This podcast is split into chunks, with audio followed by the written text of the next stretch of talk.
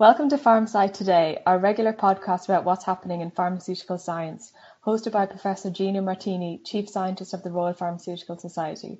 Visit www.rpharms.com forward slash podcasts for more PharmSci Today and other podcasts. You can help us support the work of pharmacists by joining. Membership is just 60p a day. And now over to you, Gino. Hello, everybody. My name is Gino Martini. I'm the Chief Scientist for the Royal Pharmaceutical Society. And today, I'm absolutely delighted to have a friend, former colleague, Ravi Limaye, the MD for Wockhardt. Ravi, hello. How are you today? Hi, Gino. Hello. Great to be talking to you again. Ravi, always a pleasure. Been many years since we were working at GSK together. Now, for our listeners and for our members, they may not understand or not know that Wockhardt are playing a crucial role in supplying the AstraZeneca Oxford vaccine. But before we go into that fascinating story that's happening right now in Wrexham, where you're based in North Wales, could you introduce yourself, explain who you are and how you've come to be MD for Wockhardt UK? Certainly, Gino. So, as you put it, my name is Ravi Limaye. I am through and through a pharmaceutical professional, working for almost 30 years in the pharmaceutical industry. Most of my time I've spent in GlaxoSmithKline, where Gino we worked together, as you said. And then I also worked in Novartis and uh, working with Wockhardt now for the last two years or so. I'm heading the company here in uh, Wrexham in North Wales, uh, where we have sterile injectable manufacturing facility and about 500 people work here. We have a pretty robust business, and uh, as you said just now, we have uh, also started working on the AstraZeneca vaccine for the government of UK, where we do the fill finish for this vaccine in our facility here in Wrexham. And just to confirm, did you say 400 people are employed at the Wrexham site? So we have about 500 people now, including the expansion that happened after we started working on the COVID vaccines. So it's a little bit more than 500 people. And so you've expanded your operation. So for our members and pharmacists up and down the country and people who are vaccinating, I mean, what role has Wockhardt played in the process of manufacturing the COVID-19 vaccine? So we are responsible for fill finish of the vaccines for the government of UK we are actually responsible for fill finish of multiple vaccine candidates and uh, the major part of it is for the AstraZeneca vaccine. This is basically a five step process. To start with, we get the drug substance or the bulk vaccine from one of the bulk vaccine manufacturers. There are about two or three, two in UK and one in uh, Europe, but one of the main suppliers is Oxford Biomedica. So we get from Oxford Biomedica the bulk vaccine, which is stored in our facility at minus 75 degrees centigrade. And when we are about to start manufacturing or about to start the fill finish process, we freeze thaw the vaccine based on the potency that we receive from the analytical labs from AstraZeneca. After freeze thawing, do the formulation, which means we dilute the vaccine based on the potency and after that, this is filled in vials under aseptic conditions. So this is aseptic filling. We do it on a high speed vial filling line. It's a pretty high tech state of the art machine. And then after the filling, it goes through automated inspection through another uh, state of the art machine. And after automated inspection, if required, uh, manual inspection is done and then after that, we do the packaging. And then once all this is done, we release the vials to the vaccination centers after we get the quality results from various laboratories that AstraZeneca is working with. And we also do some analytical testing in our own facility. So this is the process in short. So the expression fill finish is filling the vaccine into the vials, and obviously the finish is the capping, the sealing, and the analysis. Is that correct, or is there more to fill the finish than that? Yeah, absolutely. So it is formulation followed by actual aseptic filling in the vials, followed by inspection, packaging, and then release to the vaccination centers after we receive the analytical testing data from the various analytical labs clearly, Ravi, there's a lot of excitement and an awful lot of misinformation and information out there in the social media. And so clearly there's obviously been a lot of challenges. Could you describe to our members some of the challenges that you've come up against so far? So, for example, there's been a lot about glassware shortages. Is this true? Is this a myth? What's the situation about glassware? To an extent, if you look at it globally, yes, there was a challenge with the glassware. However, we have been working on this for the last eight or nine months since April. So we have been preparing for this for the last eight or nine months. And I'm happy to say that uh, we have prepared enough for uh, ensuring that the population in UK is covered. In fact, probably we, we will be able to more than cover the population in UK. So from the point of view of the UK supply of vaccines. And I would say, even going further, if there is supply required beyond uh, the first phase, we are definitely covered. Now, it is important to understand why this is a challenge because the world needs about uh, 7 billion doses of the vaccine. If you take the global population, this is a global problem that needs a global solution. And the pandemic is not over unless everybody is protected. So basically, nobody is protected unless everybody is protected. So, in the global context, the world has never seen this kind of requirement of glassware or stoppers or whatever uh, uh, you may you may require in the manufacturing process. So, in that context, certainly this needs to be looked at as a challenging situation. However, uh, because uh, many companies have prepared for it and we have prepared for it, I think we are in a position today where we can say that we have assured of the of the supply in the UK.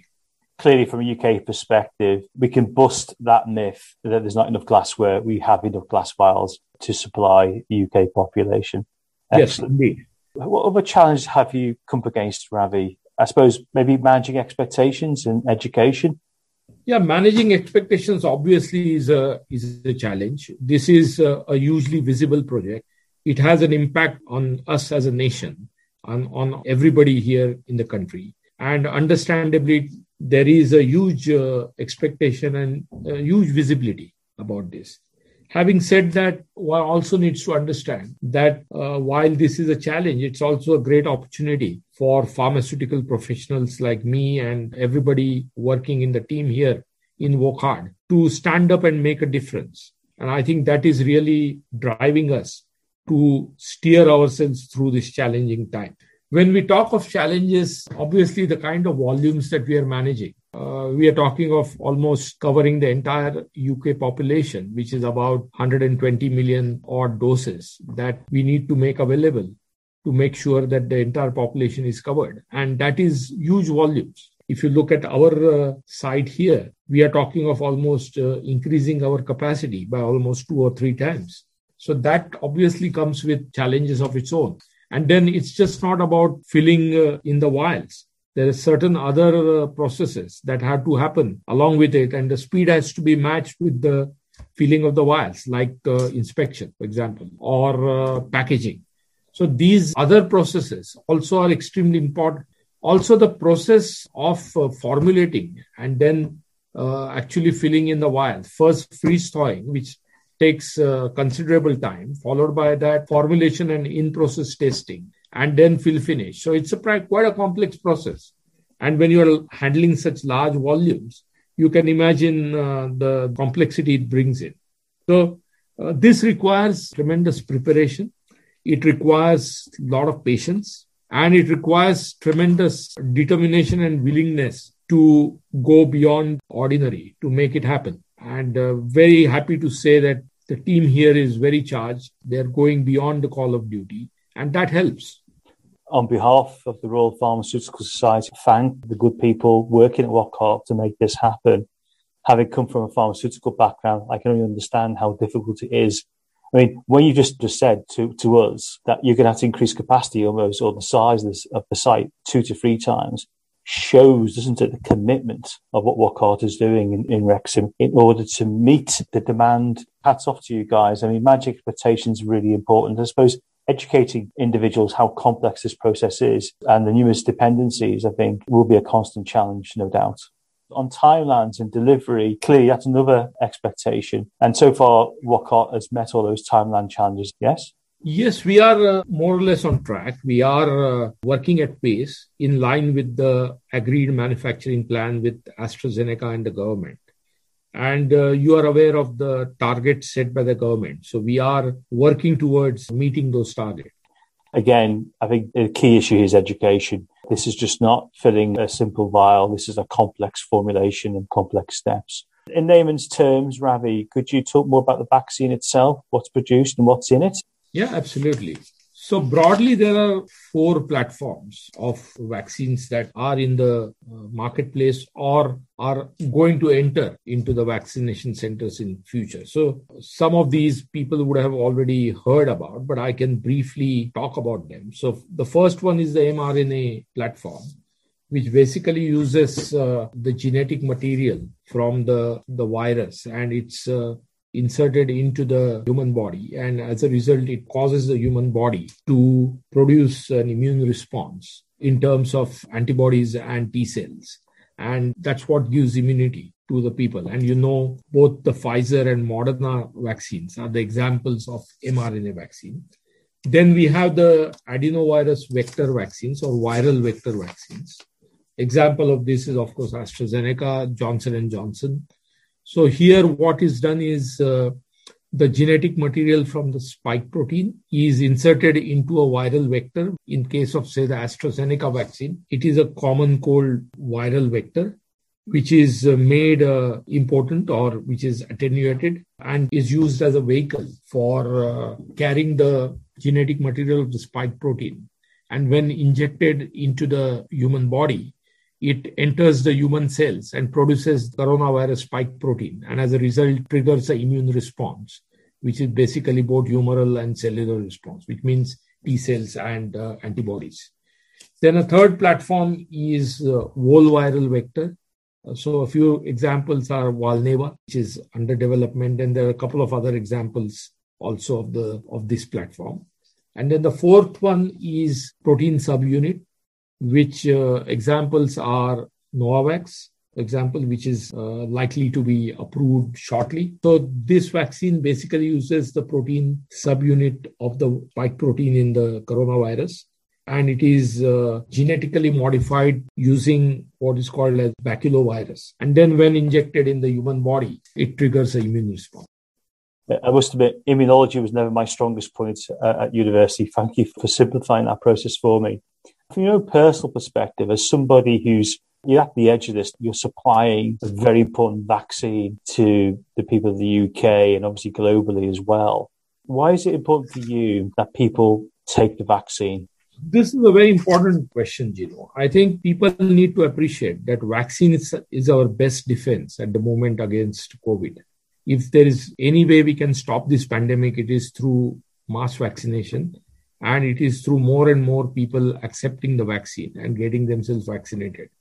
You would have uh, seen the spectacular data that is coming out almost by the day. Uh, yesterday, we, we heard about a significant reduction in hospitalizations, almost 80 85% reduction in hospitalizations for people above the age of 80, which is tremendous.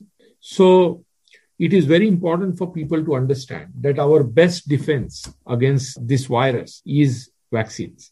And more and more people should come out and take these vaccines. Wherever people are offered the vaccines, they must take the vaccine. And uh, as more and more people get vaccinated, that's the point where we can say that we will have the pandemic under control.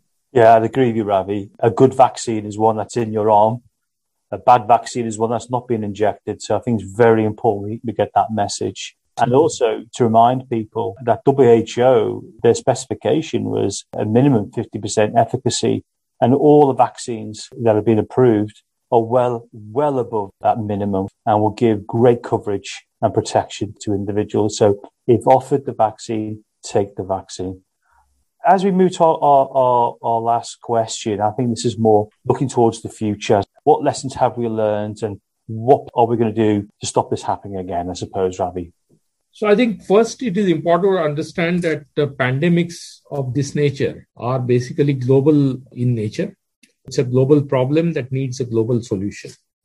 It is very important to recognize the tremendous role played by the vaccine task force uh, appointed by the government of UK and in general the role played by the government of UK. I mean, they have taken really extremely proactive measures and uh, uh, really made a difference, especially when it comes to vaccination. The various initiatives taken have uh, really resulted in us reaching this situation where the vaccination, uh, uh, the speed of vaccination achieved in, in, in UK is better than many other countries in the world. Some of the initiatives taken are actually, in a way, a pointer as to how pandemics of this nature should be managed in future. Just to give some examples, you know, very early in this pandemic, uh, the government invested in establishing a rapid deployment facility at Oxford Biomedica, which uh, began uh, manufacturing the uh, vaccine drug substance at pace. They uh, worked together with us to ensure that the fill finish, which is an essential step in the vaccine manufacturing, is secured. The government invested about 300 million to secure and scale up uh, the UK's manufacturing capabilities in general to be able to respond to any future pandemics.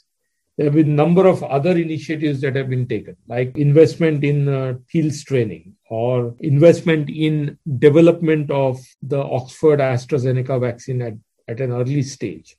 And then uh, uh, booking in, ad- in advance a number of different uh, vaccine candidates belonging to different vaccine platforms and uh, taking that uh, calculated uh, risk in the interest of public health. So, all these are pointers as to what is required to ensure that we are prepared to encounter any pandemics in future. And uh, above all, the tremendous role played by the scientific community. I think what we are seeing today is a scientific miracle, I would say, to get so many vaccines at least four at the moment in less than like eight or 10 months. And they're all, as you said, highly effective, very safe, and have already been shown to be making a difference to the pandemic in countries like UK and Israel, where substantial vaccination has already happened. So I think uh, we have learned a lot in this pandemic. Uh, we have learned that uh, this probably is not the last pandemic that we are going to face, but I think this pandemic has also taught us uh, what needs to be done. And some of the best practices, I think, need to be carried forward to encounter any such future pandemic. Ravi, I, I totally agree. I think the vaccines task force have been incredible. We've had the chairman, Clive Dix, here recently giving a podcast. He also gave a podcast here before Christmas.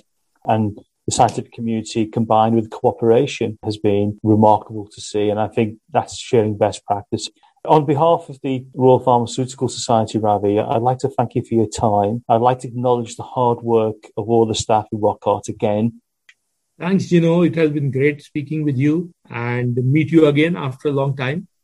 Hopefully, we are seeing the beginning of the end of the pandemic, and that day is going to come very soon when we can meet and you can visit our site. Looking forward to it, Ravi. And again, thank you for your time. Thanks, Gino. Thanks for joining us at PharmSci today. We regularly add new chats with interesting and important figures at www.rpharms.com forward slash podcast. So check back again soon to keep up with the latest in pharmacy and pharmaceutical science. And remember, RPS membership costs just 60p a day. Find out more at www.rpharms.com forward slash RPS membership.